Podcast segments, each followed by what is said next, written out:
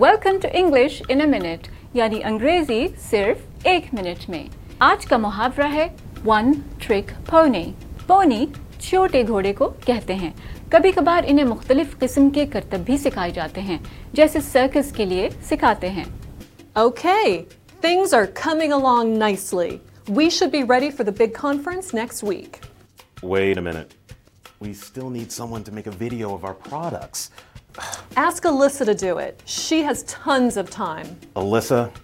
No way. She's a one-trick pony. She works with still images, but not video. Are you serious? Why do we hire someone who can only do one thing?